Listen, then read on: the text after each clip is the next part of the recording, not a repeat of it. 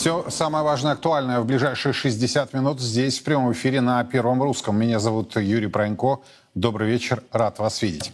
Буквально через несколько минут ко мне присоединится политик Олег Царев. Будем обсуждать темы, о которых другие предпочитают молчать. Однако начнем с одной из главных тем а, не только сегодняшнего дня, но и этих дней – девальвации рубля.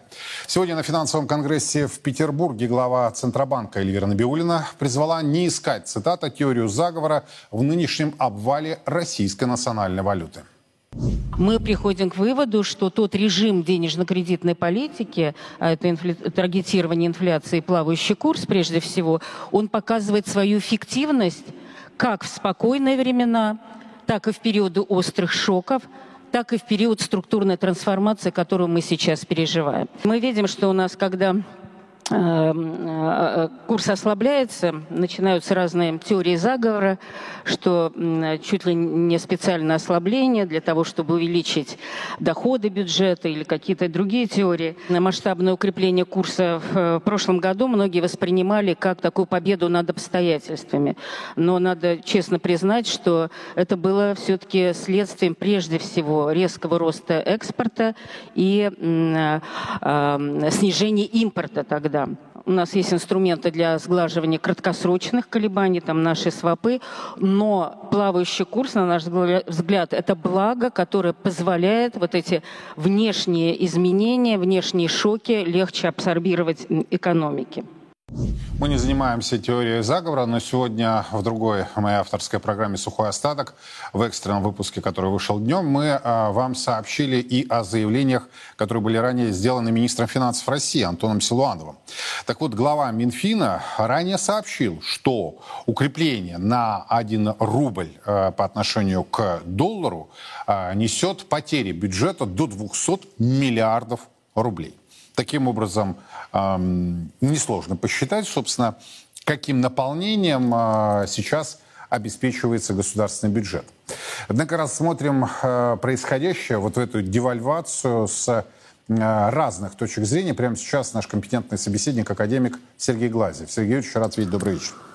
Добрый вечер. Ваша оценка того, что происходит в последние дни – ну, вы знаете, о теории заговора, конечно, говорить не приходится. Скорее, это недееспособность руководства Центрального банка и полное непонимание того, что такое экономическая эффективность. Ведь стабильность курса рубля — это необходимое условие роста инвестиций. А, это необходимое условие стабилизации цен. И говорить о таргетировании инфляции, при этом бросать рубль в свободное плавание, это просто некий управленческий абсурд, о котором мы уже говорим много лет. Но э, руководство Центрального банка не желает это слышать по той причине, что есть э, не заговор, конечно, но есть э, заинтересованность банальных спекулянтов том, чтобы курс свободно плавал, потому что чудес в природе не бывает в, денежных, в денежном мире.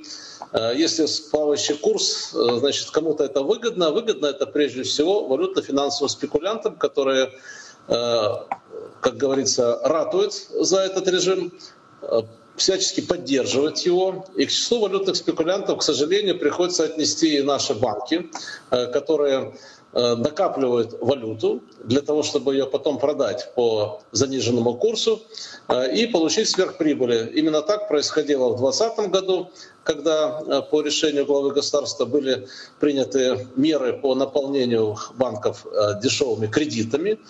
Э, так было в 2014 году, так было в 2009 году банки получали дешевые кредиты, потому что наши государственные банки бросали их на валютный рынок, скупали валюту и давили э, на снижение курса рубля для того, чтобы потом продать и получить сверхприбыль. Э, и радостно рапортовали руководству страны, что вот кризис кризисом, а у банков сверхприбыль. Поэтому, к сожалению, вот эта политика свободного плавания курса рубля, весь наш банковский сектор сделала валютно-финансовыми спекулянтами. Вместо того, чтобы кредитовать инвестиции, а банки нажимают наживаются на спекуляциях против курса рубля, тем самым расстраивают всю нашу экономическую систему, нарушает воспроизводство экономики э, и э, радуются своим сверхприбылям, которые достигаются на обесценении рублевых Сергеевич, какие будут последствия для экономики вот этой девальвации? Ну, самое первое последствие – это, естественно, новая инфляционная волна. Поэтому я говорю, что ну как можно вот так вот глупость такую проявлять уже просто по-другому, толдычить все время одно и то же, что таргетирование инфляции предполагает свободное плавание курса. Это же просто абсурд и логический, и управленческий. Мы уже много раз э, проходили по этому порочному кругу, когда э, Центральный банк попустительствует спекулянтам в девальвации рубля, и затем провоцирует тем самым инфляционную волну, а в, во всех ситуациях девальвации рубля сразу идет инфляционная волна. Если разбирать фактор инфляции, то э, больше половины инфляции приходится на фактор девальвации рубля, а иногда и до 70%. Потом они поднимают процентные ставки, обрушивают кредитование инвестиций, у нас норма накопления крайне низка, становится еще ниже – это вызывает технологическую деградацию экономики, потерю конкурентоспособности и создает предпосылки для новой девальвации рубля.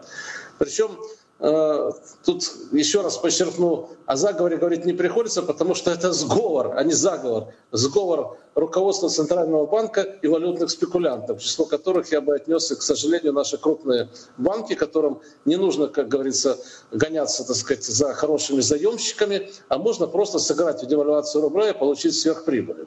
Э, и еще я бы хотел отметить, что а вот эти жалкий лепет насчет того, что причиной девальвации является ухудшение торгового баланса, это очень такое банальное, банальное примитивное объяснение. А, действительно, торговый баланс ухудшается, но при этом он остается положительным. Поэтому объективно основания для девальвации рубля нет, потому что э, по-прежнему у нас позитивная сальдо торгового баланса. А главная причина э, сокращения предложения валюты, которое началось еще в прошлом году, заключается в том, что Центральный банк втихаря, так, так сказать, келейно отменил указание президента о введении обязательной продажи валютной выручки. Ведь э, курс рубля укрепился год назад ощутимо после того, как президент принял решение вот, в сложной ситуации э, нарастающего так сказать, беспокойства и паники, было принято причи, э, решение ввести 80% обязательную продажу валютной выручки. И тут же валютный рынок наполнился валютой, рубль пошел вверх. Э, Центральный